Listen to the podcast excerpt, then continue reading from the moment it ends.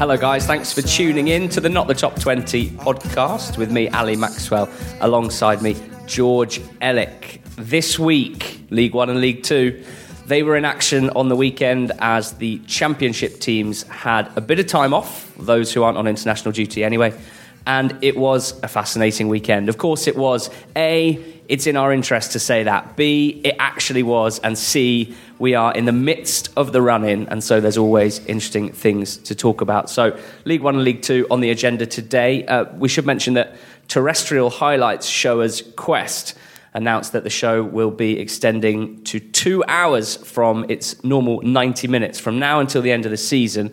Now, this is a big thing, a big commitment for Quest, and will mean more time on League One and League Two. So we caught up, or I caught up with Colin Murray uh, to talk us through it, and he explains the decision, explains why he campaigned so hard from it. That'll be in the middle of the podcast between League One and League Two section. George, at the top of League One is where we're going to start. Luton march on. They beat Doncaster four nil and they are twenty-six unbeaten. I'm going to frame the start of the show. I'm just going to read out what Matty Blair said before the game. Matty Blair, Doncaster midfielder, very talented player as well. He said, I've said it from day one, I believe we're the best team in the league. We're just not the most consistent. We've got nine games to go and I'm fully confident one hundred percent that we can win all nine. I know Luton haven't lost at home all season and it'll be a tough game, but I'm confident we can go there and get a result. When we played Luton back in September, I thought they were the best team we've played, but we're better than them. That's no disrespect to anybody. That's just what I believe.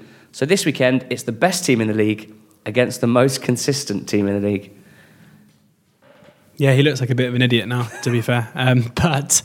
But he has to believe that. So I, I don't think, I mean, he's going to obviously deal with some... Um, Some ribbing from his fellow he, he professionals. Did all, all of Saturday afternoon. Um, he did. But uh, but he's obviously he knows it's a very big game. Um, I'd be surprised if he if he actually believed most of what he said, given the run of form that they're on, which has obviously continued after the the hammering at Kenilworth Road. Um, it's probably a case of of just trying to lift the fans and lift the players and instill some belief into them. He's an experienced guy. He's, he's been he's been at the club for a while and he's been around at a few clubs at, at this level. So not a massive shock to hear him try and gee them up. And uh, I'm sure he's not too embarrassed that it hasn't really paid off. For um, for a lot of teams in the E F L, or for almost every team in the E F L, you will have a blip at some point. A blip maybe stretching five games, maybe six games. We've seen um, Portsmouth had a very high-profile one, if we're looking at the top of League One. Uh, I suppose Sunderland, there was that period where they were drawing so many games, five out of seven or something similar. Luton's blip was basically drawing to Coventry, beating Rochdale but only scoring two, drawing to Plymouth, beating Bradford but only scoring one, and drawing well, guess, two all with Gillingham. I guess their blip was the first few weeks of the season, wasn't it? The first three games. Lost yeah. to Portsmouth, drew with Sunderland, lost to Peterborough. Just acclimatising to their new surroundings, you know? Or maybe it's still to come. Just remind listeners why we liked Luton before the season and what you think about them now, basically. Well, I, I think the... They were, for two years in a row, in my opinion, the best team in League Two. And a lot of people get angry at that because they'll say, the best team finished at the top and, and all that stuff. But, but, you know, you can still form an opinion based on, um, you know, even if, for example, even if Sunderland pipped Barnsley to, to third position this season, for example, I would still say that one team, in my opinion, over the season was better. Um, and I think Luton, um, for whatever reason, had complacency issues, which meant that they didn't go up two years ago and then didn't win the league last season. Um, but in terms of, of the way that the style of football they played and, and the way that when they clicked, um, it was obvious that they were the team who would be able to step up the best. And we've seen that this season. And, and even since Nathan Jones has left, they've continued to do so. And um, it's going to be really interesting to see what they do with, with the managerial um, situation in the summer. Um, but... Yeah, I think that they they are just riding the crest of a wave and have done for so long. And and the work that, that went into this squad and into this run um, and into this rise up the leagues took a few years, and, and that's why it's sustainable. Yeah, you talk about the managerial situation. That's another remarkable part of this Luton story. Nathan Jones, the man you would say who led them upwards and took them towards the very top of League One, uh, obviously left for Stoke, and Mick Harford has been in caretaker charge, has been an interim charge since then. And his quotes are amazing. He keeps saying, I, I'd basically try and keep myself to myself, basically try not to say too much to the players, um, because I, I don't feel like I can add that much, because the players are just so on it. They're so motivated. They're so uh, at one with the system right now that I don't really need to do much. Now, this flies in the face of a lot of how we analyse football and how we think of football. And I don't just mean us, but sort of general fans in, in across the world, the, the idea that you can have a manager that isn't really doing much. You know, we're going to talk about managers who have been sacked today. Two managers on Sunday were sacked. We're going to talk about what they might have done better, whether it was fair or not, and who might come in and have a massive impact. Well, Luton, to all intents and purposes, don't have a manager at the moment, and uh, they haven't suffered at all for it, which is uh, kind of fascinating. Speaks to the squad building that they did, which you touched on there. Uh, I wanted to give a shout out to Jack Stacey. Uh, he's the right back for Luton. When we've spoken about Luton before, we've often spoken about James Justin, uh, the young uh, left back, who is right-footed, would nominally or would probably rather play right back, but has been pushed to the left because of um, the form of Jack Stacey this season and what he offers the team. That has been abundantly clear all season, but no more so than on the weekend. And in the last few weeks, Stacey has been a one-man wrecking ball down the right side.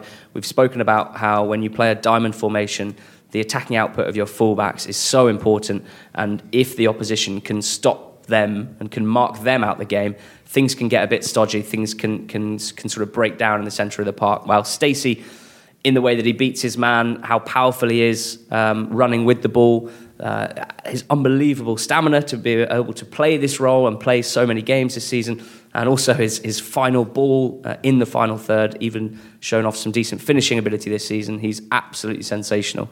And um, he was all over it on the weekend. Now, excitingly, we've got uh, a, an update Football Index-wise. We've got a few new players being added to the platform, George. Yeah, we do, and Stacey is one of them, as you mentioned. Um, I think him and uh, James Justin's already up there. They will be very exciting players in the Championship. Even if they, if they stay at Luton, they'll be exciting. And obviously, if they move on, they could be as well. I know that Jack Stacey um, was quite close to leaving in the summer um, to a club higher up the pyramid, so it wouldn't be a surprise to see people coming back in for him. We've also got Elliot Embleton, who's of course had a fantastic season at Grimsby on loan from Sunderland. Uh, Callum Robertson, Robinson, who's been fantastic for Preston, but obviously been out with an injury for the last few months. Um, Kareem, hmm. Kareem Murabti of Birmingham. Murabti. Yeah, we Murabti. had a request for him. They signed him in January, uh, and he'll be added to the platform as well. That's the first time I've ever said, said his name. I didn't even say it, so I just said Kareem. Uh, Giovanni Browne, of course, from Cambridge. Um, a very, very exciting player indeed. The aforementioned Jack Stacey, uh, Peli Radikampandu at Luton, who looks to have a huge future, and Marcus Browne uh, on loan from West Ham at Oxford. It was known that a lot of teams in the Championship were keen to take him off Oxford's hands in January, um, so it wouldn't be a surprise to see him get a fairly lively loan again next season. So those are the players going up on Thursday. Um, the ones I think we both agree on, Stacey. Um, I, having seen a lot of Marcus Browne this season, it would be a huge shock if he wasn't playing at, at a few levels above the one he's currently at at the moment. So he's probably one for the future as well. Quite inconsistent, Brown, though, isn't he? Like, I think his consistency issues, consistency issues are possibly down to the competition for places in his position. So he rarely gets um, a run of games in the t- uh, run run of games in the team consistently, and he's had fitness issues as well all season. So whilst I, I, I get that, and this is the first time he's ever played first team football as mm-hmm. well. It's his first proper loan because the one at Wigan didn't really go to plan. Um, and then Peli Radikampandu is another player who I think is obviously destined for far greater than, than League One football. So they're the three that I'm most interested in. Yeah, I've uh, cleared the decks to an extent in my, in my portfolio ahead of these uh, players being released. So I um, I removed. Got out of a few. I got out of a few. I got out Prof. of a few. Um, yeah, yeah. For Pro, I think I was even on on Jay Rodriguez. My thinking with him was Rodriguez is worth something like seventy-five p, and at the time I bought him, it struck me that if West Brom went on a run and got promoted, or even got to the playoffs, where you know they'd be in the news, in the media, and Rodriguez was a key player, uh, then he he could be flying upwards. Now that's not not happening necessarily, but uh, I wanted to create a bit of space. I didn't want to put too much more money into the platform, if I was honest.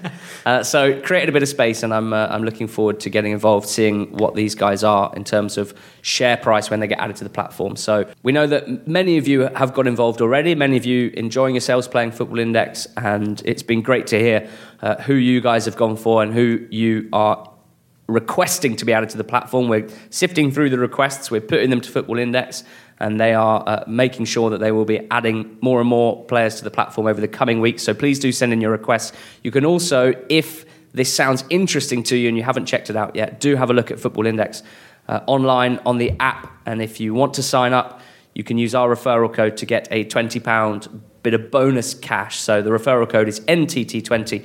When you sign up to Football Index, if you use that code, uh, you will have twenty pounds bonus cash to play with if you deposit twenty pounds or more to get going. At Barnsley in second, George got a big win and a very late win. It was a, it was a tense game, and you could see in the flesh that they are feeling the pressure of Sunderland's good form. But they got the win. They got the win. Yeah, they won ugly. Um, I think their qualities and showed towards the end of the match. But that first fifteen, twenty minutes, I mean, they had to ride out a bit of a storm for from Walsall. Mm. Um, Walsall scored a goal that I, I'm absolutely amazed that the foul was given um, on Ethan Pinnock, who I think he was as shocked as everyone else. Where he, I don't think he saw any infringement. He just yeah. went up for a header and got there first. It was a fairly contested header. It wasn't late in any way.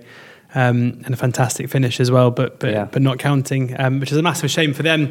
Uh, Walsall just feel like a team at the moment who who can't really b- buy any luck. Um, to be honest, they're now in twenty-first position in the relegation zone. Unthinkable a few months ago. Um, you and I predicted them to go down, and a, a listener who we both know, I think, texted another friend of ours saying that that was that would be a prediction that would go down for the ages, um, suggesting it was so bad, and yet yeah, there they are now. So uh, cheers for that. Yeah, I saw this one, and I thought it was. I was really interested to see the reaction of people that we follow on Twitter. A lot of the journalists uh, covering Walsall and Barnsley, and a lot of Barnsley fans, and a lot of Walsall fans, um, and there was a general sense that Barnsley got away with one, that they were lucky even to be level heading into injury time, and therefore they snatched a win. And I don't. I don't disagree with that. What I do disagree with is that, you know, Walsall battered Barnsley, and I heard it suggested that, you know, it was incredibly one-sided. That I watched the game, and that just wasn't really how I viewed it. Now, of course, when you when you are analysing the performances of teams, you do take their league position into account. So, given where the two teams were at the start of the day, given what we expected maybe of this game, uh, it's fair to say that Walsall were more impressive uh, than than perhaps what we would have expected from Barnsley. But in terms of the actual game itself, uh, in terms of the balance of play, I didn't think it was quite as cut and dried as, as Walsall dominating. Um, they set up very well, Walsall, and they set up to counter-attack uh, with three players up front in in Gordon, uh, through the middle, Ismail uh, and Blackett Taylor on the left, who are all mobile and pacey and skillful and direct. And apart from that, the three in midfield were basically, only one was allowed to venture forward at any given time, pretty much. So it was a defensive setup, and it worked to an extent. We know that Barnsley like to press very high. They commit men forward, including their fullbacks, and they often leave themselves fairly vulnerable at the back. We spoke on the betting show about how teams that press high tend to um, reduce the number of shots they face, but give up better chances when they do. And that's kind of what we saw play out. Walsall with three or four really good breaks, with three or four really good openings on the counter-attack. Aside from those counters, though, Barnsley did play on the front foot. They were, I would say, the team more comfortable in possession, and they didn't play their best. They were snatching at passes. They were not executing in the final third. Even so, there were a number of really good blocks from Walsall players. There were some good opportunities and openings created from Barnsley. And I think there was a it was a bit revisionist afterwards just to say that they were dominated. They might have been lucky to be level, but all they needed was to get their head up in the final third and play one good final ball. And that's what they did eventually with um, with Alex Mauer, and he was excellent all day. Um, I just wanted to shout out Jack Walton, the goalkeeper, as well, because Adam Davis was out. Uh, he's at, with Wales at the moment, of course, and I think, you know, he's a even at twenty-six, a senior player for them, a leader and an excellent goalkeeper. I think there was probably some concern that, that Walton wasn't the replacement for him, but he made two or three fantastic saves. So um, for Walsall, it won't make them feel any better. They've played three of the top four in their last three games, and they've lost all three by one goal. So I think the feeling is that they're playing all right, that they've done well against the top teams, but that's not what's going to matter. Ultimately, it's five of their next six games against teams around them. Now, when you set up to play like that against a big team, can you do that effectively against a team where the quality is level, where you sort of match them? That's the big question. Well, I think they've got to take heart out of that performance as well. Whether or not you agree that that they dominated against Barnsley. I think what you what you can't deny is, at least in terms of chances created for that first twenty, twenty-five minutes, you know, they, they did. They were the better team. They were the team um, fashioning goal-scoring opportunities. And that's against a team in Barnsley who, you know, they've obviously kept another clean sheet on Saturday. But um, they are one of the best teams defensively in the league. For all of their good attacking play, it is that defensive solidity that they're, that they're built upon. So they can take heart out of it anyway. Mm. Um, it's probably a decent time. I mean, their next game is, is Doncaster away. Doncaster, um, not in great form, but I think, as we'll speak about in a second, I'm not convinced the slump is necessarily that true. Okay. Because it's, it's their away, it's their away form that's really, really poor, and they've been unlucky enough to have a lot of away games in, in pretty close proximity. Um, and then after that, as you say, it's, I mean, hopefully by the time they play Oxford after that, if Oxford have, have, have beaten Wickham on the weekend, then maybe that's not a six-pointer as, as as we think it is now. But as you say, after that, the games do look very winnable indeed. Um, and I think, although the last three games have been against Barnsley, Sunderland and Portsmouth, they lost all three games by, by a, a solitary goal. It's going to be difficult to put in performances where you feel like you're not getting the rub of the green. It was the same with Sunderland as well, a match that they can feel very hard done by in terms of, of, of coming away with nothing. Um, and the same can be said of the Pompey game as well. So it's now whether or not they can brush themselves off. And and I think if they put in those quality performances, then they should just about have enough to get out of it. Yeah, Dobson was very impressive in midfield. Dean Keats picked up a bit of flack um, for maybe being not very good at using his substitutes. Apparently this is a bit of a thing amongst the Walsall fan base. They, they were, um, from what I saw, very much in agreement that the way he set up and the game plan was was as good as it could have been for that game, and, and should have resulted in, in a point at least. But that, even so, after seventy, seventy-five minutes, some of those players that we mentioned earlier were really blowing, were absolutely knackered, and he and he wasn't proactive with his changes. And of course, you know, right at the end, teams that concede late goals quite often are the teams who have uh, who have tired a bit quicker. So something to look out for in the coming games uh, for Walsall. What about Shrewsbury and Pompey, uh, George? It was two nil to Portsmouth. Um, they've got over their blip, haven't they? And, and and they are probably the best away team in the division, I think. I mean, they just are so business-like, aren't they, away from home? I think this was a pretty good example of that. Yeah, they picked up thirty-eight points away from home this season from twenty games. That's more than anyone else in the league. And as you say, for whatever reason, I, I still maintain it was it was probably the instability that came with the new arrivals in January that, that seemed to to rock the boat a bit. But um, but back to really good form. It's another typical Shrewsbury performance. They had chances early on and, and couldn't put them away, and, and have come away empty-handed again. Um, Jamal Lowe looked very, very lively indeed for, for Portsmouth, who, who seems to have regained...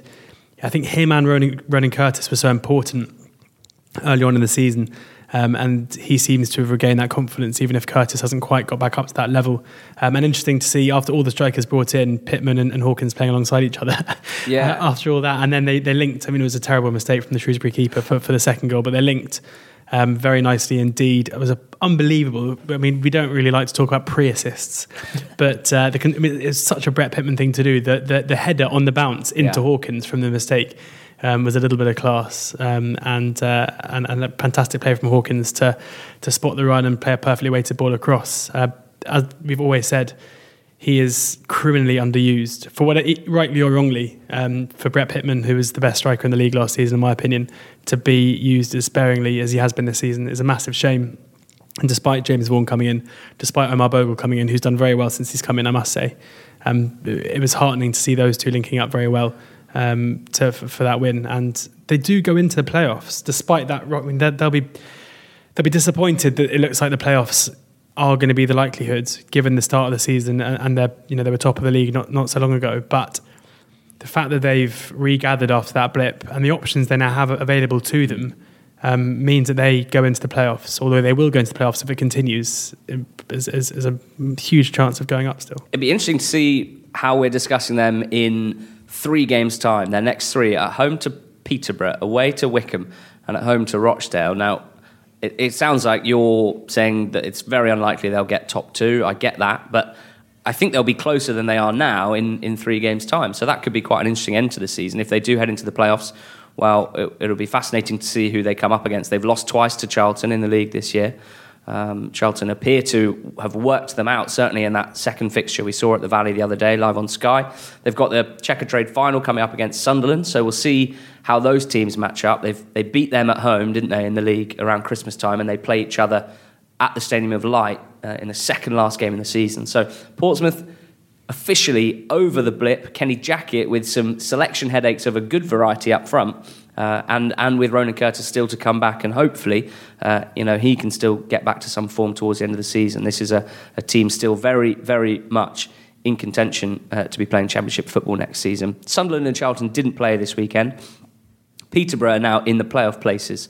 Um, what a season of extremes, what a season of ups and downs, and it does feel more than almost any team that they are a side in the in the image of their owner, isn't it? Just real ups and downs, and um, and and currently up to an extent. They're in the playoff places. They're in a good position.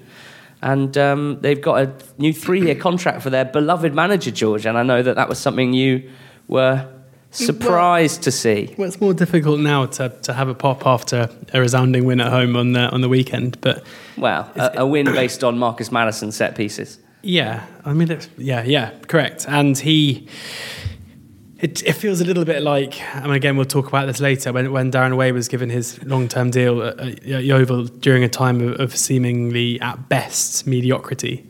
And uh, Darren Ferguson come, had been given the interim job and had had done nothing of note um, that was positive. I mean, I read some some fans suggesting that the performance levels were, were, were better, um, even if the results weren't. I didn't really see much. Marginally. I didn't see much evidence of that. Mm. Um, but... I mean, as a, I mean, I know that the you know the betting side of of things isn't for everyone, um, but it do, even if you're not someone who, who who likes to gamble themselves, the odds do provide some information about probability of, of, of what's going to happen for the end of the season. And as you say, Peterborough right now are in a playoff place. Doncaster aren't, but it's pretty suggestive that Doncaster, with their game in hand, are still one to two to finish in the top six. You can still get seven to two on Posh finishing in the top six. Is it unlikely that the bookies are, are being slow to react to Doncaster's Comple- slide? Completely unlikely, yeah. Unlikely. Because there'd be people out there who would be um, decimating that seven to two if it was if it was that wrong. Um, the reason for it is because the performances aren't particularly good. They haven't been for a long time. I think I read that since um, October or November, um, most I mean Oxford are one of the teams in the bottom. Uh, eight or nine, I mean now we're a bit higher, who who picked up more points than Peterborough um, since the first few months of the season.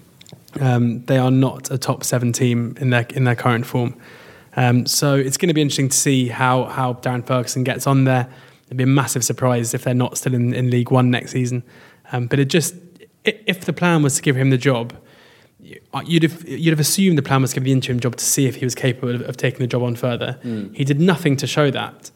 So it just feels odd that Darren McAntony didn't just give him the job to start with. Well, I thought but it was quite telling that the, the, he had an interview on Sky uh, before the game on Saturday on Sky Sports News, I think it was, Darren Ferguson, and uh, he was asked about, you know, what is it about you and this club, Darren? First question. And he said, well, I've got a fantastic relationship with the chairman. Mm.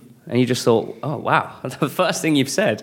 Uh, interesting. Well, I think it says a lot, and uh, it'd be interesting because, of course, he has had a lot of success there in the past. Uh, whether he might prove you wrong, whether they might be able to break into the playoffs if Marcus Madison can continue uh, his sort of one-man uh, wrecking ball approach to that Posh attack, then um, or, and, and especially if Ferguson can start getting a bit more out of uh, the likes of Tony and Tomlin and Dembele when he comes back from injury, then, as we've said all season, they've certainly got some players that can hurt you, but they've never really felt like a team, I think, Um, that, that that hurt you compared to some around them. Uh, Blackpool are in the mix as well, George.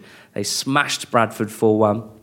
This was Gary Bowyer, the Bradford manager, playing against the squad that he built at Blackpool uh, before leaving just at the very beginning of the season. He built that squad, and, and that squad of players have been performing so well all season for Blackpool, despite off-field distractions, of course. Now, the squad he's in charge of now, Bradford, uh, on paper, in terms of what they've done in their careers, in terms of values and no doubt wages as well, uh, much better, in inverted commas, than Blackpool, but doing the complete opposite. Have had one of the worst seasons they could possibly have had, um, with a bit of off-field distractions. But more and more, the more they collapse, you start to wonder whether that was a bit of a, a bit of a convenient excuse for a group of players that haven't reacted to three or four different managers and just can't build on, on any sort of win, any sort of form at all. Yeah, it seems impossible to stick up for them um, the one thing I, I can say about this was that um, they won the X G battle. If that's if that's anything, I mean they, they they missed the penalty, which was which was at a pretty crucial time. Um, but on the balance of play, I think it was kind of two point five, one point five, which which suggests that, that they were unlucky to to be absolutely thrashed. But I mean that is just a, a drop in the ocean, really, because they've been poor for a long time now, and there's a reason why they are, you know, the, the first team of this ridiculous relegation battle, the first team who I think we can we can probably relegate. Um, I was very surprised to read um, what Gary Bowyer said about Armand Gnanduillet. Yeah. Which so, seems very out of character for, for former Blackpool boss Gary Bowyer, who had a fantastic time at Blackpool. And, well, I'm not and, sure and he had a fantastic relationship with Big Armand, though, well, but then he, who's been banging them in under Terry McPhillips. Yeah, but then he was still, you know, Gnanduillet was still there. You know, he was there, he brought him to the club and he was their striker there. Anyway, I mean, I'll let you... Yeah, I mean, just, just for context, our great friends at Fox Punter, uh, who do the Lord's work, scouring all the manager interviews, basically, um, for nuggets of, of goodness. And uh, Mike shared this. Terry McPhillips, after the game, mentioning that some players signed by Gary were extra motivated today. And you wonder who that could be. And then you see Gary Bowyer saying, "We've worked all week on stopping crosses. Six foot four striker Gnanduillet with some silly blonde dye in his hair goes unchallenged twice." And even in that quote, I can see the sort of relationship that they probably had when Bowyer was Blackpool manager. And for whatever reason, Gnanduillet thriving under McPhillips um, and, and doing the damage against him. And McPhillips has now said that he's uh, he's a Premier League striker. Right. Um, having seen Armand Gnanduillet play for Oxford, um, if he is a Premier League striker, then I think um, McPhillips is probably a Premier League manager. I think in the same way that Doncaster are the best team in League One, uh, yeah, Gnanduillet is probably a Premier League striker. If you were to select, if you were to make like a sixty-second compilation of his season, you could probably fill it with with about five Premier League quality things. Um, and in the same way that Martin O'Neill said that Ashley Young was on a level playing field with Leo Messi mm. when he was Aston Villa manager. Great player. Really Great player, good. Ashley Young. Nice, um, yeah. Yellows, Oxford. We're going to talk about some of the big winners in the in the bottom part of the table now. And Oxford certainly in there. How much relief, George, going to the Rico and winning against Coventry? Massive. And I'm taking all credit. Ever since I slagged off Curtis Nelson on the podcast, we barely conceded a goal. He's scoring winners. Uh, huge, huge result. And since, you know, we've only conceded two goals since the Accrington shambles. Um, this is, for all of, of, of the managers' talk about, um, you know, playing decent football and, and the attacking players that we've got, like Marcus Browne, like, like um, Gavin White, who was injured, like Jordan Graham, this... Uh, mission to stay up is, which is looking like it might be successful, is built upon a solid defence. And when you've got basically two centre midfielders playing as your fullbacks, that's that's a pretty good effort. Mm. Uh, and Sam Long playing right back at the moment, who's not got very many professional appearances to his name over the last kind of six years. Um, so it's huge. And, and I'd say a, a key thing here is, you know, Simon Eastwood, who made his um, one hundred fiftieth uh, uh, appearance for the club. Um, he, I think, probably no fault of his own, maybe just setting high standards, he hasn't been quite as crucial for Oxford this season. Um, there haven't been as many games where you've left thinking, like, what the hell would we do without him? I mean, this was this one of them. This was one of them. um, and that, you know, makes a massive impact where he was he was so good and he kept us in the game at nil-nil um, and then he kept our lead at one-nil as well. Um, Ian Dowie on, um, on on Soccer Saturday was talking throughout the second half about how Oxford um, were fairly comfortable in the second half. I, I'm not really sure that's completely true because Eastwood was so crucial to the win. Um, it's now a really interesting time for the club because touchwood, I mean, it changes so quickly, but you'd think we're now in a position where it's unlikely we're going to go down. Mm. Um, I think Ben Mayhew's graphic gives us under ten percent chance of relegation now. Yeah. Um, so... It's been a shocking season. Um, Carl Robinson told us to give them twelve months to build a squad. The squad is not good. The recruitment has been shambolic from start to finish. There's very little chance that the Carl's going to be going anywhere, and I think that's probably fair enough-ish. um, but it's just a case now of, of off-field troubles. I mean, a lot of Oxford fans seem to think that the off-field troubles have made a big impact on the pitch. I don't buy it at all. This is an uh, expensively assembled squad. And because it looks like our defence is going to pick up the points needed to, st- to stay up, um, there have to be uh, an inquest into how the team and the squad has been so chronically mismanaged. Yeah, and there's going to be a big job o- o- on someone's hands over the summer to sure build it'll be, another it'll squad. It'll be Robinson's. He's just got to learn from the mistakes, that's it. Is Jordan Graham going to be there next season? I hope so. Because um, if he isn't, then current loanees, Brown, Graham, Garbutt, Sinclair, Curtis yeah. Nelson out of contract. But I mean, only of those guys you've said, the only, I mean, Brown was never going to stay, but, but I mean, Graham is the only one. Garbutt can leave with everyone's blessing. Jerome Sinclair, we won't lose any sleep over. Um, right, but you you are still going to need actual footballers S- S- to Carruthers. Be playing. Yeah, well, it, it, it needs a huge rebuilding mission. Don't yeah. don't spend you know your highest wages on, on loan players who, who aren't fit. I mean, that's an obvious one. If you're looking at the players that that, that Carl's brought in, um, Ricky Holmes, Samir Carruthers, Ahmed Kaji, these are all players that have played for him in the past, um, who came with very little um, match fitness, and that's completely shown all season. I mean, what chunk of the budget has been taken up by those three? I dread to think. Mm. Um, and it's just understanding that there are other ways of doing things. That's it. Right. Well, it's not all over for Coventry. I think you can be under- understanding of a negative reaction to this one. I think from the, the, the good Cov fans that we follow on Twitter, it seemed like they're basically saying, unlucky not to have been ahead in the first half. In terms of performances, probably not that different to when we beat Fleetwood the other day, when we beat Peterborough the other day. Uh, we've just come the other side of it this time round. So, you know, there's now four teams, uh, Peterborough, Doncaster, Blackpool and Coventry, all within two points of each other, gunning for that last playoff spot. So certainly all to play for. Other big winners, George, were Rochdale, big win for them against Scunthorpe. And it was Aaron Wilbraham at the double, the oldest player to score a brace in League One at thirty-nine and a half since uh, Steve Claridge uh, in two thousand five. That was a stat that I enjoyed from Opta. Uh, Daily Dale said we absolutely dominated them, played some magnificent stuff. Um, Kugosi and Clay has been unreal since Keith Hill's departure. Two goals from Aaron Wilbraham and one for you, George. Also since Hill's departure, we're unbeaten in three, winning two of them. I'd like to hear what George thinks of that. Now, I think this is shots fired because you said it was stupid to sack Keith Hill or words to that effect, or probably something along the lines of there's no such thing as a new manager bounce and therefore they can't expect things to magically turn around. Well, Brian Barry Murphy, the caretaker, he's bouncing. Yeah, I mean, fine.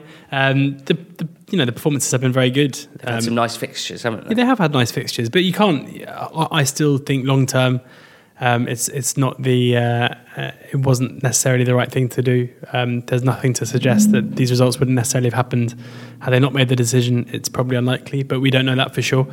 And um, and I would just urge a bit of caution in blowing this trumpet now, given the precarious position that the football club's in. Um, we also had Scunthorpe fans a few weeks ago telling us that, you know, Stuart McCall was was the man to turn them round and they were out of the relegation zone.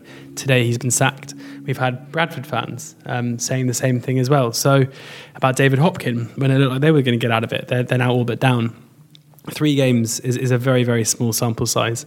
All three games were at home. All three games were against teams that they're battling relegation.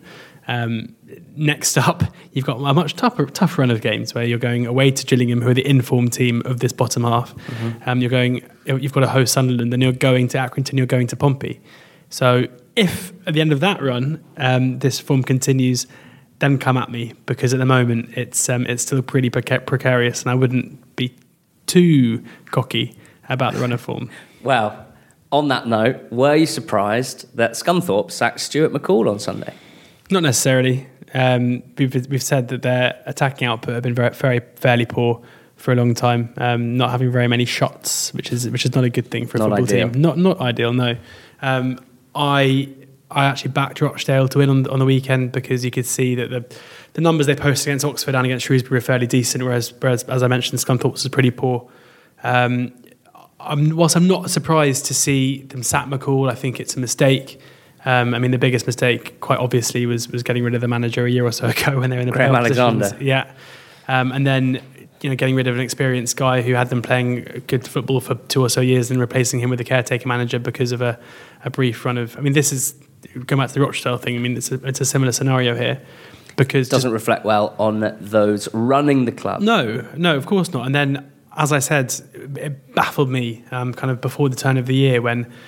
There was still talk around uh, at Scunthorpe um, about about reaching the playoffs. It was just a lack of understanding about what position the football team are in. I mean, you, you see with these clubs, it happened with Oxford this season, when the expectations pre-season are much higher than relegation, there's normally like a, a day or, or a game where the club says, like, right, we are in a relegation battle, let's not ignore that. And that just never really seemed to happen at Scunthorpe. There was always this this arrogance or this, this assumption that, that it was going to turn around. So I, I think that Stuart McCall is a very good manager. I think that if they'd kept hold of him, they, they may have gone down, they may not have done. I don't think they've necessarily in, increased their chance of staying up by ridding, by, by you know, ridding themselves of him. So um, I'm not surprised, but I, I don't think it's the right decision. Caretaker Andy Dawson in charge until the end of the season. They have, as you mentioned, been a bit of a sacking club in recent years. And that, it, well, them and caretakers called Dawes. Yeah, well, exactly. D- the other guy, Nick Dawes, is now head of recruitment at A F C Wimbledon as of a few weeks ago, which is interesting. They're...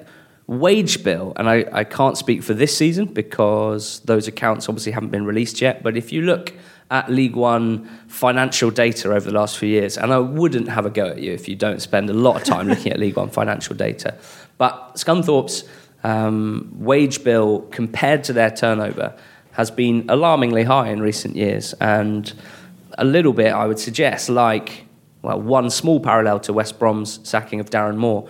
I think there's a bit of panicking here. I think there's a lot of panicking here. Because if you are not a team that turns over a lot of money and not a team with a huge fan base that doesn't bring in a lot of income and you're a, and you overspend on wages in order to try and, uh, and and punch above your weight, if you then don't do that, and especially if you get relegated, that can be incredibly dangerous. That can be um, that that can be really worrying for a club and, and its short-term future. So Scunthorpe rolling the dice again, sacking Stuart McCall, Andy Dawson in charge for the last seven games to try and keep them up. Huge win for Gillingham at Wimbledon. This was a big game. We previewed it in the Match in Focus on the betting show, and neither of us predicted a Gillingham win. Uh, maybe we should have known better, because in games against teams around them since January, this is what they've been doing. They've been winning tight games, and this was maybe even more impressive to have come from behind, uh, and Wimbledon looked so comfortable after fifteen minutes. Um, but Gillingham turning things around, wrestling back momentum. Of course, there was a big uh, goalkeeping error from Ramsdale, who's been so impressive on loan from Bournemouth with Wimbledon, but young goalkeepers do make mistakes, and that really cost Wimbledon. They, they couldn't drag it back after that. So congrats to Gillingham. Um, they are now in the top half in twelfth, and they feel maybe, if you're saying Oxford, almost certainly safe. Gillingham probably safe as well. Now, um, from a Wimbledon point of view, just something to, to look at. Nine Years podcast, Wimbledon Pod, says that was the fifth occasion they've gone one nil up at home this season, and they've lost four out of five. Now, that is exceptionally bad, and that is something that really reflects why they are still so much in trouble, Wimbledon. They need to turn that around. Uh, a great performance from Burton, two nil down against Accrington, came back to win five two. Now, this is going to smack of a classic, overreacting to a good performance, but they're finishing the season strong at this stage. They're only five points off the playoffs at the moment. Um, and Gab Sutton was at that one, very impressed with the midfield, said they played with real energy. Uh, and Cy Watts said, don't forget that at the turn of the year, they're only a few points above the bottom four, now five points off the top six. I'm going to say, George, that this could be a team to watch over the summer. I'd say they dealt with relegation about as well as could be expected. They weren't never going to throw money at it. They can't throw money at it. But some of the players they recruited, like Fraser and, and um, Templeton, if they can have another good window in the summer, it could be an interesting team next season. Yeah, absolutely. I know you're um, not a massive fan of Nigel Clark. I'm not a massive fan of his, but but you also have to respect what he's done. And I think the performances of, over the last three or four months have been one of a top seven, top eight team. Um, and, and you know, the I guess the bottle to come back from, from two nil down at home and, and, and put Accrington to the sword as they have. I mean, there haven't been many games under John Colman where Accrington have been torn apart um, as they were here. Um, it was abject in the second half. Um, also for Accrington, this is a, a massive, massive blow. At two nil up on the back of that three one win against against Wickham, you're, you're basically home and hosed. Mm. Um, you know, an interesting. I was talking to a couple of guys on Twitter about who we thought were, were value to go down, and, and I was saying Accrington to, to to their disagreement. But I was looking through it, and they, they've only won. I mean, if you look at their fixtures, they've got the games in hand. Yeah, and they've and of their of their remaining games, only three of them are away from home, which you think is a big plus. But they've only won two of their last ten games at home. a, a team who we always think are, are so um, basically so good with their mm. home comforts as well. So and and mentally to come back from it's going to be difficult. So yeah, I, I, I'm concerned for Accrington uh, at the moment. Still to play Sunderland, still to play Luton, still to play Doncaster, still to play Pom- Pompey as well. Um, Tough run. And as you say, I, I think for Burton, even though every team is doing their doing their best to, to not get that last playoff spot, um, it feels like all the teams who, who get within touching distance um, are, are flailing a little bit. I still think they're probably just a little bit too far behind to, to, to, to muscle their way in. Plymouth and Bristol Rovers played out the only draw in League One. It really was a great weekend uh, uh, for League One storylines. Um, only one thing to say here, and I just love our followers on Twitter, because uh, at eleven forty p.m. on Saturday night, I'd got home from working on the highlights show. I had a, a bottle of Peroni, watching uh, watching some... eighteen over, I hope. Yeah, everyone yeah, listening. Yeah, exactly. And I um, gambling. Yeah. And I tweeted the words Johnson Clark Harris, and we got twenty-eight, twenty-eight likes on it. People really moved for that one, and that's because he scored another absolute screamer. He is Bristol Rovers' top goal scorer this I season. I reckon people just thought that you were searching for it. Wow, if they think that I would make a mistake like that after ten years on Twitter, then they've got another thing coming. Ed Ball's been on Twitter for ages. Mm. Well, he's not as good at it as me. Um, it, was a sad, it was a sad day this week when... Uh, the Not The Top twenty account overtook my own Twitter account. Great day. Uh, it was a sad day. But no man is bigger than the pod, as I said. Um, yes, Clark Harris, already Bristol Rovers' top league goal scorer this season, having joined uh, right at the end of January. Seven goals in nine starts. Uh, we love League One. We've been talking about League One for a while. We're going to talk about League Two next. Quest also love League One and League Two. They have shown a commitment to showing more of it on the Saturday night's highlights programme. I spoke to Colin Murray the other day about exactly why they have done that. And this is what he had to say.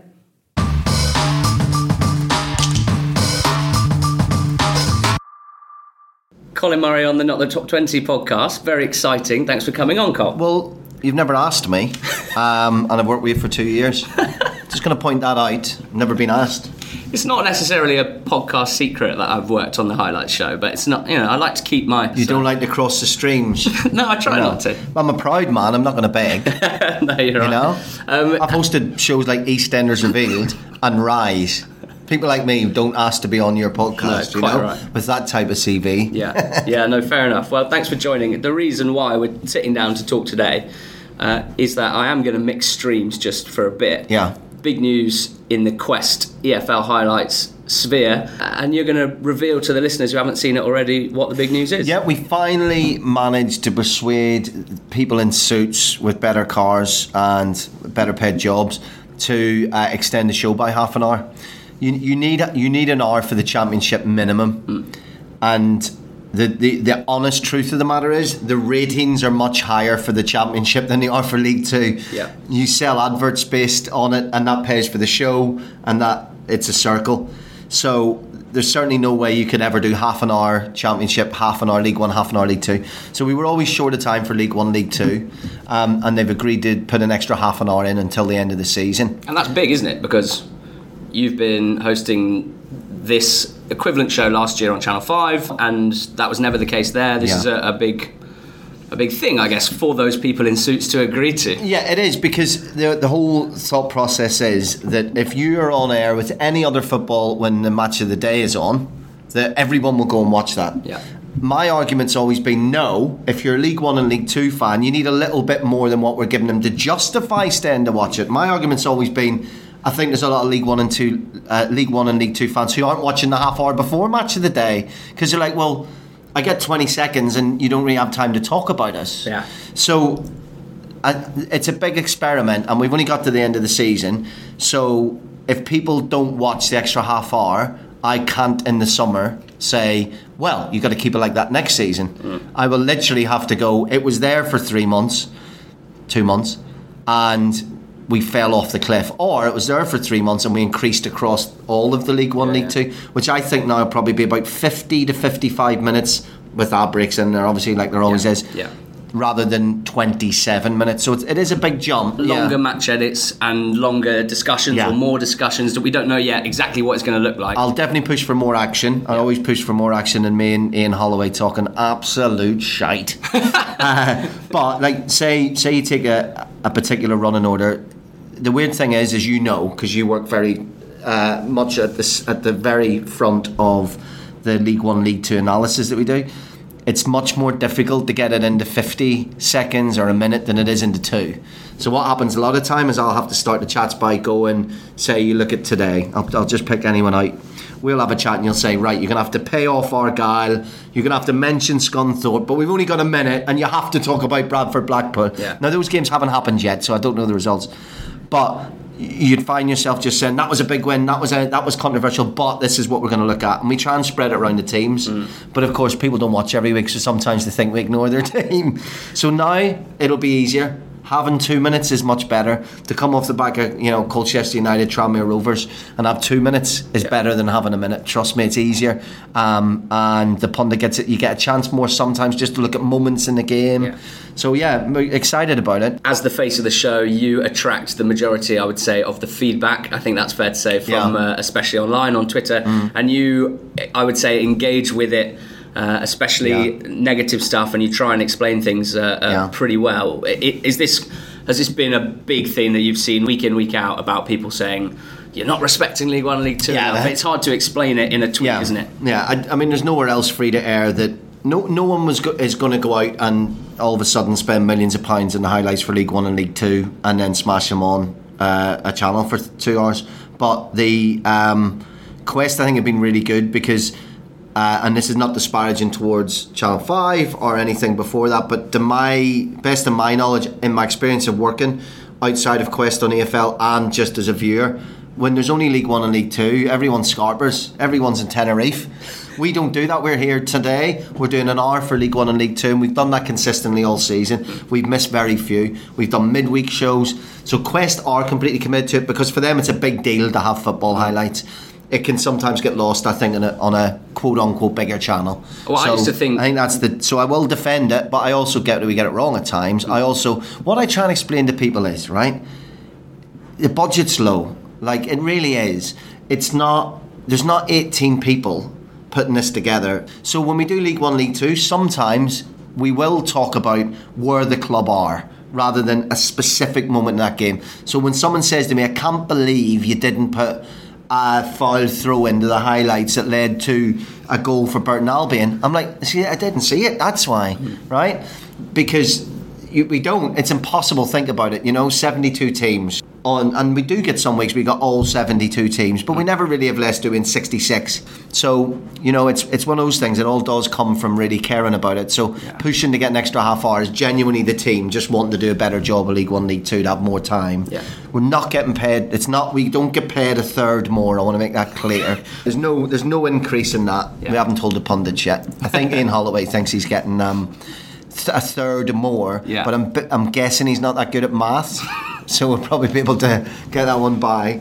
Um, also, the other thing I wanted to ask yeah. was, you clearly have a real appetite for being the presenter of the E F L Highlights mm. show. That's been very clear to everyone who watches the show uh, over the last eighteen months, previously on Channel five, now on Quest. It strikes me maybe that, that it's not just about work and money for you. Yeah. It's like, why do you like doing the E F L, let's say, more than Honestly two, which you used to do? Because it was boring. So... radio's a bit of a challenge, uh, not as much some of the radio do now, but like say putting together Blood in the Tracks for, for the B B C, that's a real challenge because that's that's a project of mine. It, I co-produce it, I put it together from scratch, and I love that. That's like really challenged to make a new format work. But if, if I'm going in to do three hours of radio anywhere really, and getting in in the morning, that's a challenge, that's creative, and your brain's full of stuff. Mm. T V isn't, T V is often dull. If you're if you're watching football highlights and the presenter, I'm not even criticising this, I'm just saying, the presenter says to the pundit, well, you've just watched ninety minutes of football, disaster wasn't it at the back for Chelsea? And he goes, yeah, it was a disaster at the back for Chelsea, and, and all of a sudden you're seeing clips of why it was a... They didn't make that after the presenter asked the question. It was made two hours before. The job of the presenter is literally just to facilitate the pundit to get into what he wants to talk about, and in some cases you have no say on it whatsoever. That's why the shoe never really fitted. This is different. So if we're in a meeting at six o'clock and the pundit says I think this, you or I have no problems with turning around and going, we think the opposite, and we'll bring that on air. So that's what I like about it. It's also, it is a challenge every week. I do spend so much time in forums because yeah. I haven't seen the game. Yeah. So I'm like, get into the forums, see what they're saying. Don't say something on air like, they were terrible today if you don't know. Mm. And also, like, don't say that team haven't scored in seven games. Go and find out why. Mm. So that happens a lot in our meetings. Um, so I always have images of you, like, using a login that's like sort of Belfast Pilgrim or Green and White no, Army. I never post. I never post. I was tempted to post on Hull City this year, yeah, because I took a bit of stick for it to start a season, saying they would have a good season. Mm. I said, if you want to pick a dark horse in the Championship, you've got to come outside of twelve teams, because there's twelve to fourteen teams that probably think they've a good chance of going up this year. They're very open. That's proven to be the case. We get three teams battling at the top. We got a host of teams battling to get into the playoffs. Mm. You're probably only looking at what, one team at the moment. Maybe you maybe put West Brom in that and say they're, they're in the playoffs too. We knew it was going to. So I said, look, if you want a dark horse, you got to go to a team that nobody's talking about being in, and that's Hull City for me. Right manager, some young players coming through, mm-hmm. and I took a bit of stick for that uh, in one particular form, and it, I did. I was so hovering over. I was going to type, "What do you think now, bitches?" Belfast Tiger. Yeah, exactly. Yeah, exactly. I thought I better leave that alone. Um, but yeah, so so the answer to the question is, it's a challenge. Yeah. It is a challenge every week, and it's a buzz is. at the end, right? But it's fun, isn't it? Yeah, it's I a mean, buzz when you go home and you go, we got that right. Yeah. And then you get it wrong, it sticks with you, and that's kind of what I've always wanted to do. Um, I couldn't really sit and just do a plug-in. We, we always say there's two different types of presenter. We call them a plug-in presenter, and that's not a criticism, but they can turn up, read an auto cue, mm. go home. Very generic, that's yeah. the way it is. And there's places for that, quiz shows, all that stuff. Or there's where you kind of are part of the production. So that's why I enjoy it much more. Yeah. And to be honest, as a Liverpool fan, I'm exasperated with hearing the problems of Liverpool fans. Yeah. It's like, you really don't have any yeah. problems. Yeah. And as football's changed a lot more, I've I'm no less a Liverpool fan, but I'm certainly more a Northern Ireland fan than I've ever been. Yeah. I find real singing, whether we win or lose. I find the trips more enjoyable because mm. I see the same people every week. And there's a parallel between that and I think, quote unquote, a local club. Yeah. You know, I enjoy the interaction with Plymouth Argyle fans and Bury fans at the end of last season. And yeah. I, I kind of, I, yeah. People have to get used to this with me. I'm positive. If your team have a problem on the pitch, I'm likely to concentrate on the team to beat you. Yeah. In the small amount of time I have on air, I don't want to come on and go to the pundit, look how bad they are. I want to go, look how good the other team are. Yeah, yeah. And that's why I always get loads of tweets going, you're a Blade, aren't you? And I'm like, no. You're definitely a, Pres- a closet Preston North End fan. I'm like, no. Yeah, you're a Tranmere Rovers fan. No. You've definitely been biased towards Leeds and against Leeds a hundred times this yeah. season. I love Leeds fans. They're the worst though at the moment yeah. on Twitter for apparently I want them to win every game and apparently I want them to lose every game. It's just, I want to see Leeds United or Sheffield United go up. I think it'd be good for the Premier League. Have that big powerhouse northern side in, mm. Yorkshire side in. Doesn't matter to me which one, yeah. but it's hard not to migrate slightly towards the underdog stories, mm. which is how Sheffield United are even in the race this year is unbelievable. It's, thanks and to we've really Christoph Wilde. Yeah, we've enjoyed all the all the different parts of Norwich's season as well, yeah. right? And seeing yeah. them develop into yeah. this into this title contender yeah. as well, and the power that comes with that team because of this. You see, family club is seen sometimes as a negative thing to say. It's not. This is like thousands of, tens of thousands and tens of thousands of season tickets. A familiarity with, this is what we are. Mm. This is what we do. Such a strong team that when they get, I, I don't think there's the peril at, at, at Carrow Road. If the wheels came off now, the same season tickets are sold next year. And that's what's brilliant about it. That's what's brilliant about Norwich. And I love that, the strength that comes from that. There's definitely more peril when it comes to Leeds United, isn't it? Yeah, yeah. And rightfully so. The fans have been shat on so many times. Mm. So many times. Like, I go back, you're too young, love saying that in podcasts, but I go back to the battles of Britain. Yeah. You know, the Mark Hatley goal for Rangers against them. I go back to when Leeds were massive. And my father, bad example, my stepfather, he goes back to when they were, they were, they were, they properly ruled under yeah. Don Revie. So... Yeah, yeah.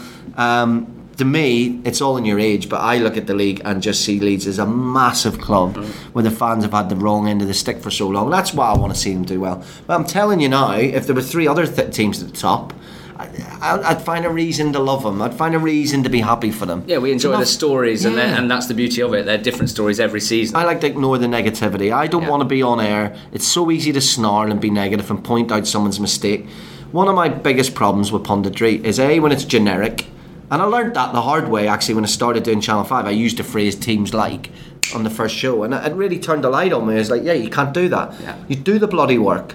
Um, the other thing I can't stand is, so that that's something that annoys my kind of genetic, but the, the other thing I can't stand is when somebody points out that, say, a defender hasn't been quick enough getting back, mm. he's he's out of his position, and you're back, you're like, yeah, but he's out of position to a guy that cost forty million pounds more than him. Mm. And the reason why he's out of position is someone had to go up for the corner. Yeah. And he's the best defender to go up for a corner. So I always find that, like, once they cross the white line, we forget about how much money, the unequal money of football. Mm. So um, that's just a random rant. Before you ask your last question. Lastly, we've got to get back ten minutes till kickoff. Uh, and another little peek behind the curtain is that yeah. we, the, the, the most... The fun, the most fun bit, really, isn't it? The bit where it really doesn't feel like work is between three and five when we're watching yeah. the games. We watch all the championship games as a sort of live stream, yeah. but it's just the one camera, and we don't get replays on no. the majority of them. Nightmare. So my question to you is, what percentage of goals do you think you actually see live? Because it's a big thing, isn't it? Someone um, will shout, I don't, goal, I don't, and you'll you'll I, have missed it. So we generally are quite good. If we've got twelve games in front of us, you and I would probably see live... I'm going to give us a good forty percent. I think more. More. You do get a feel for it, don't yeah, you? You get a, a feel to go. I must dis- I must disagree. The best bit is ten minutes before, where we have a game, which is everybody picks the game that they think the goal is least likely to be scored in first.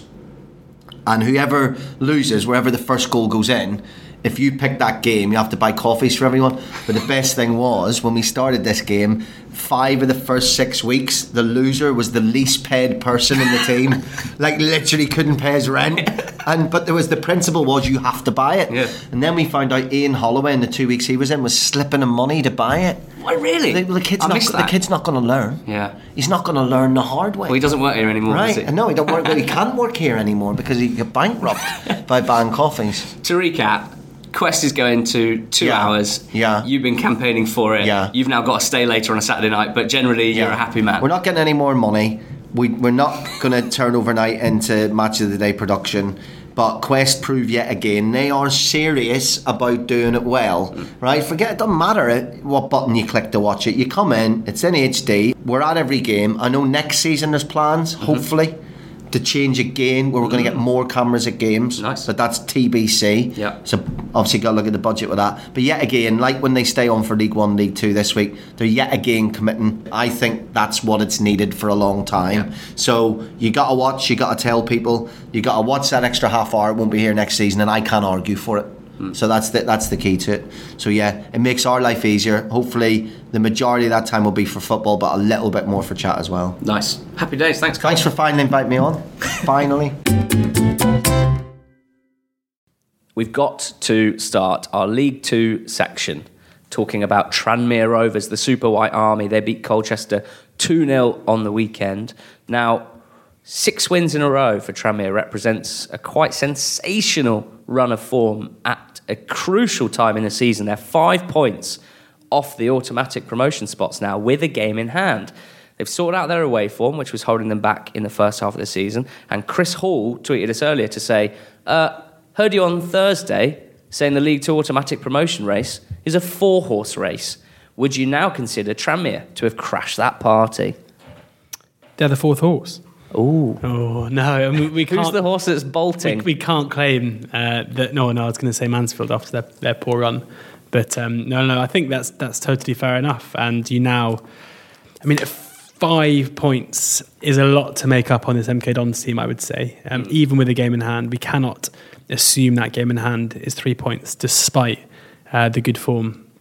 Um, but if you had to pick a team at the moment who'll be there to pick up the pieces, I mean, that Mansfield L column being seven has come out of nowhere. Mm. Um, you know, we were talking, it feels like just the other day we were talking about it being two. Um, and yeah, as it, I personally would probably in a match bet now have, have Tranmere over, over, over Mansfield. Really? You're yeah. not just overreacting? I think you're underreacting. Okay. Well, maybe that's true. Tom Cavilla, or Cavilla, uh, who, who reports on the club, said that Tranmere were eight points adrift of the playoff places after losing two one to Northampton on February the fifth. That is just one month and three weeks ago. They're now five points off the automatic places with a game in hand, as mentioned. Now, that is an unbelievable turnaround, isn't it? And we talk about James Nord a lot. We know that that's going to be one of the most interesting transfer sagas of the summer. But Mickey Mellon, Mickey Mellon, I think we don't talk about Mickey Mellon enough. Let's... Mitchy Mellon. let's, re- let's rewind. Uh, Mickey Cantaloupe, as they call him in America. Lovely. Um, uh, let's rewind. Mickey Mellon left Shrewsbury in League One to join Tranmere in the in the conference, in the National League. I was about to make such a bad joke. Yeah, yeah. He dropped two divisions to take over, which at the time felt surprising. And the turnaround is stunning, isn't it? And, it is. And he... I think that first season they didn't go up, did they? The second season, they won the playoffs. I mean, so much can turn on a playoff victory, can't it? Because it's it's such a double-edged sword. But here we are looking at him definitely heading into another playoff campaign and, and possibly looking at a double promotion. Yeah, um, you have to give him huge credit for it. Tranmere are a club who definitely have the infrastructure and, and you know the fan base to, to be successful at a higher level than League Two. Um, it, it needed a manager to get the most out of the club, and, and Mellon's someone who's done that. I mean, eyebrows are raised. I'm sure we'll be sitting here in two years talking about how when John Sheridan moved down to to to, um, to Conference Club, uh, National League Club Chesterfield, Chesterfield. and uh, you know these are big clubs who they're attractive jobs because if you can, the expectations are high, but you can't really get much lower. So you're taking on a you know a. Uh, a bit of a sleeping giant at the E F L level, I guess, or at League Two level at least. Um, but he does deserve massive credit. And another one where, you know, probably facing up to a bit of criticism a few months ago. Mm. Um, but the run of form since and keeping hold of Norwood in January is so important. Um, and the run of form since has been so, so impressive that uh, you, you wouldn't begrudge them going into the playoffs. If they don't make it into top three, I think going into the playoffs, you'd have to have them as, as, as the more likely at the moment. Quite impressive as well. When we, we often talk about how it's worth following managers rather than teams because mm. managers uh, have, you know, it's up to them really how a team plays and, and, and how they develop. And generally, I would say at the lower levels, managers are fairly wedded to one system and have a, a, a even at the top level, to be quite honest with you, have an idea of, of how they want to play, have a Uh, perhaps a shape that they think is is, is optimal for that, um, and uh, and in terms of profiles of personnel within that, the same sort of thing. They have a, a, a way they think works. I always think about Paul Cook and four two three one, which is basically hasn't done anything else um, for a whole career. But let's not forget that Cook was their top scorer last season. Cook now of Walsall, big target man type striker. He was the big man in, in the National League, and Norwood was his sort of foil. He was he was considered. Uh, I don't even think he was considered an exceptional National League player. Now, to have made the leap he has this season to become the goal scorer he's become has definitely caught people by surprise. People who have seen him for the last five years scoring goals in the National League, but not to this extent, are surprised at the finisher he's become. But also credit to Mickey Mellon for being able to, to change up and find a system that gets the most out of Norwood without having to pair him with a big man to, to hold up the ball to play him in, but actually as the focal point in a four two three one. So I, I think that was worth noting. Colchester, who they beat, they're unhappy at the moment. Um, I was quite surprised to see the negativity towards manager John McGreal on the Colchester hashtag on Saturday. I asked Liam, who's a Colchester fan, whose opinion we respect. Uh, I said, is this just a bit of an overreaction? He said, no, not really. He said, the decline in form since Christmas is stunning and a very similar situation to last year. If we fail to finish in the playoffs, which seems likely, I think he should go because it would be a failure of a season. He doesn't have the skills to make game-changing calls. Our last ten wins have been to nil, but if we concede, we can't respond. So Colchester are in a, a tough spot at the moment. They're four points now below Exeter and they've played a game more. So a really disappointing few weeks. They've dropped out of contention. Back towards the top, George uh, Lincoln binned off Crawley three nil. They've gone top of the league. Them being vulnerable league leaders, that didn't really play out, did it, mate? Still, uh, still. Again, I wouldn't, I wouldn't be too uh, blowing your own trumpet now. Eight points. I'm not blowing my trumpet. You said, yeah, yeah. But I'm saying they haven't won the league yet. No, is my well, point. Mm. I mean, I as as anyone who listens to the betting show will know. Did we talk about it? We didn't even talk about it. That's a shame because I yeah delete that part. I was going to. Yeah, it's, they haven't won the league yet. uh, it was a, a very dominant performance over a, a poor Crawley team, um, it must be said, but it doesn't look, there's no sign of it slowing down. Um, it was a big point they got away at Mansfield, and the fixtures from here on in, mean, they've still got to play. They've got to go to M K Dons um, after you. You assume they'll see off Macclesfield in, in the next game at home. Um, that trip to M K Dons could be the fly in the ointment if they get beat there and, and, and the guys behind them pick up some points. But realistically, Lincoln are going to be a League One team next season, um, whether they win the title or not. And I think that Danny Cowley probably at the moment doesn't really care if they win the title or not. Um, and they'll be a force to reckon with next year. Correct answer. Tom Farmer, a journalist, was at this one, tweeted, didn't really get picked up this, but we picked it up because we don't miss much. Uh, Felipe Moraes, Uh, Crawley senior player really in that dressing room, and actually was part of the caretaker team uh, in between management, uh, in between Kuehl and Cioffi. Well, Tom reported on Saturday that uh, as Gabriele Cioffi was doing his post-match press, uh, Felipe Moraes walked down the tunnel past him uh, and said, "It's not going to effing change, is it?" And uh, I thought that was kind of interesting. Uh, a, that it just seems quite blatant in front of reporters to be to be talking like that, but also perhaps not all well uh, in terms of some of the senior players and how they think about Mister Cioffi. I think it's fair to say that we have not been convinced by this Crawley side all season, uh, and so one to keep an eye on there, guys. Uh, Bury couldn't get past Grimsby. That one was nil-nil. Um, not that a draw and a clean sheet away from home is, is a bad result, by the way, but uh, it does mean that Lincoln now have an eight-point gap, having played one game more over Bury. Mansfield, as you mentioned, they've dropped points again. A loss at home to Crewe. Unbelievably surprising, this one. And not just because uh, I thought they were going to win and picked it on the betting show, but you know they'd lost two out of nineteen home games and Crewe had won two out of nineteen home games. But there's a vulnerability to Mansfield. For, we, we, we've never quite been able to put our, our finger on, on what it is and why it is. The but, manager. But maybe it's the manager. Flitcroft himself... I thought this was interesting as well. He said, they've let themselves down today as a group. They've not run for each other on and off the ball. Now, I would suggest that that is a dangerous quote at this stage of the season. Especially given the talent they've got in their squad, who would the board, who would the fans rather dispense with? You know, the like, their attacking talent or, or the manager?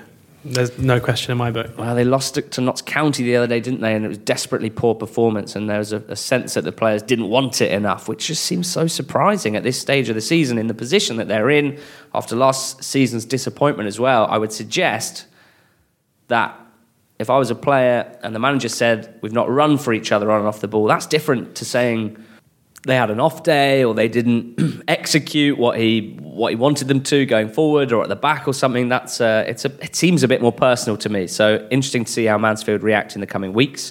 Who else have we got? We should talk about M K Dons. I think there's, there's not too much to expand on here. Chicks and E K scored a nice goal for them. They won two nil against Yeovil, and they are now in the driving seat in terms of the automatic promotion place. But the defeat for Yeovil at Stadium M K led to... or not just that defeat, but rather what's happened over the last three or four months, has led to Darren Way being sacked. And um, we've we've spoken plenty about Darren Way. It's not a surprise for us, George, is it? It's uh, not necessarily something that will lead to their imminent safety. It's not necessarily something that will lead to their imminent relegation, but this could have happened, or it felt like it could have happened uh, uh, a few weeks ago, maybe even a few months ago. Yeah, you've got to wonder the kind of the financials of this because um, because of the new deal he was given back in November. So he had a uh, contract, they said, until at least June twenty twenty-one. So two more seasons past this. As you say, that that if it is a sacking, that is not a cheap sacking. No, um, the the link, the early link at least in the in, in the betting markets is Darryl Clark, mm. um, which ge- geographically would make sense. You'd probably think.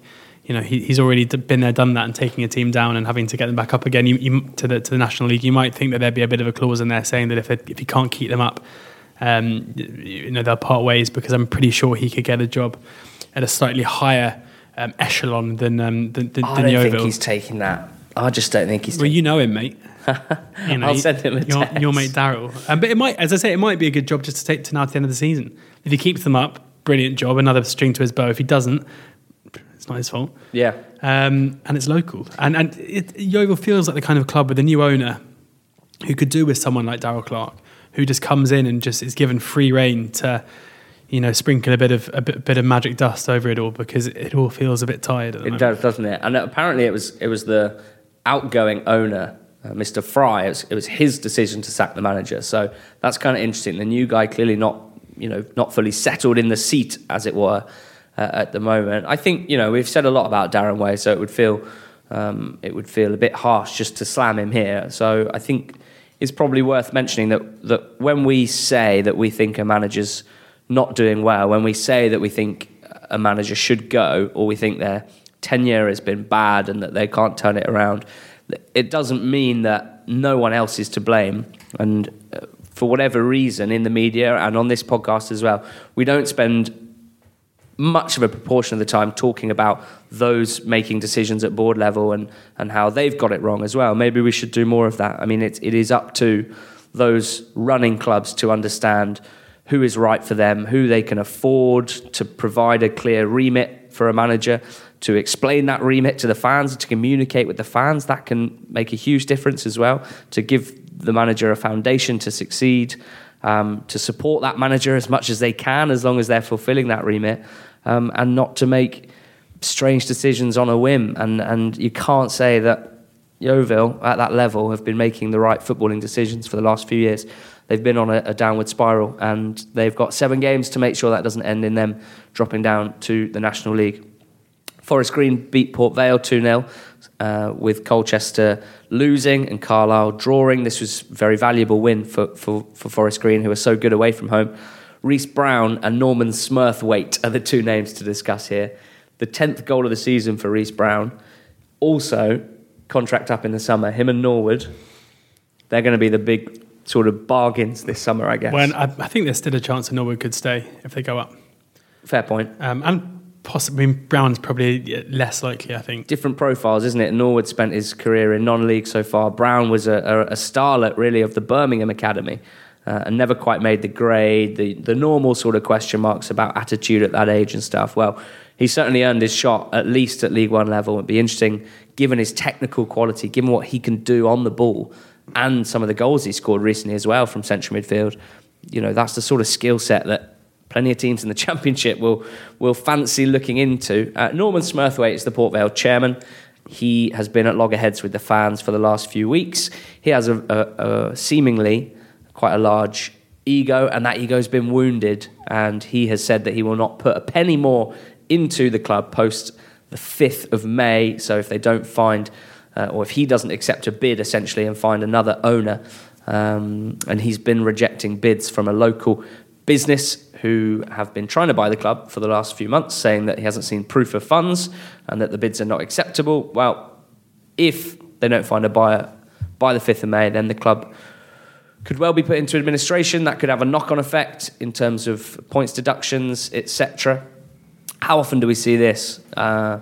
Someone taking over a club and essentially either not understanding what it's gonna what it's gonna take, not not understanding how much of a financial strain it's going to put on them, not understanding perhaps how best to to keep the club on an even footing, uh, to keep it stable, and then having an issue when things start to go wrong and, and start having their their ownership of the club, their stewardship of the club questioned. Norman Smurthwaite seems here to have taken it to a, a, an extreme, and, and his comments on local radio were amazing on Saturday. It really was incredible to listen to someone uh, talking in that way, but it's a bit of a mess at the moment.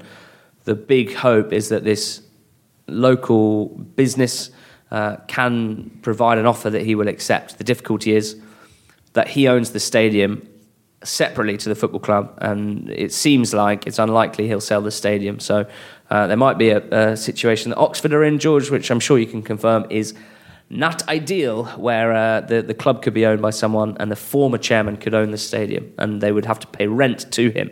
So not a good situation there.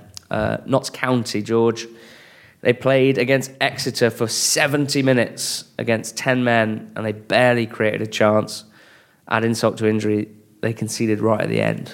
Doomed seems to be the word that people are using. Yeah, that little brief renaissance seemed to be short-lived, sadly. Um, yeah, I mean, that's a, an appalling performance on Saturday, to not be able to, to uh, given the position that, they, that they're in at home, um, to, to not use that slice of luck to their advantage. It was not good. Um, and any threat of, of, of that um, unlikely survival seems to have fizzled out. Carlisle uh, could only draw on the weekend, and, and they're in a pretty poor run of form, just one win in nine, which, you know, not to blow anyone's trumpet, but given I I, I went back to your poor Lincoln vulnerable league leaders Uh, prediction. I will mention my that poor prediction again. It, that was poor. Uh, they are going to win the league.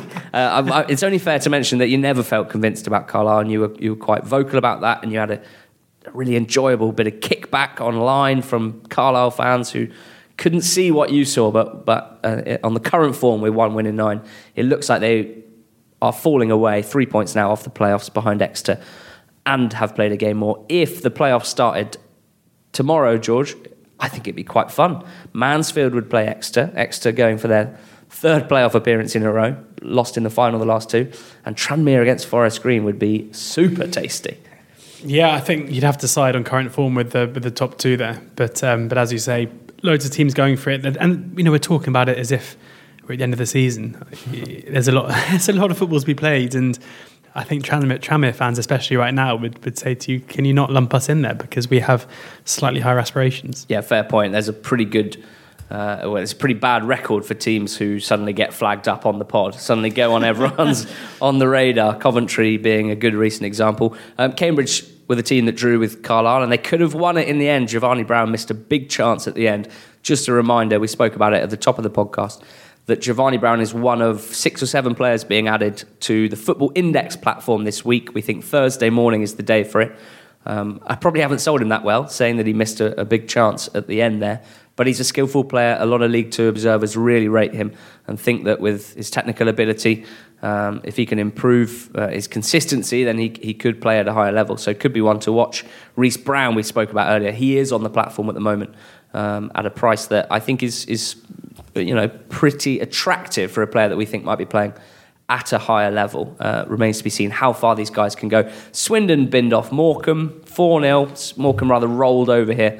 Kieran, Swindon fan, said, couldn't tell you much about Morecambe because from what I saw, I'm not sure they even turned up. Ooh. And lastly, Stevenage and Macclesfield drew. Cheltenham's impressive home form continued with a win against Northampton. And Joe, Cheltenham fan, flags up Luke Varney. He's been banging them in for Cheltenham recently. They need to get him on a new contract for next season. thirteen for the season now, a very impressive um, minutes per goal ratio as well. Um, thanks for that, George. You, you enjoy that one? Yeah, it's quite long, but it was good. It was quite long, but we enjoyed talking about League One, League Two. Enjoyed talking to Colin about uh, League One and League Two, getting a bit more airtime on Quest.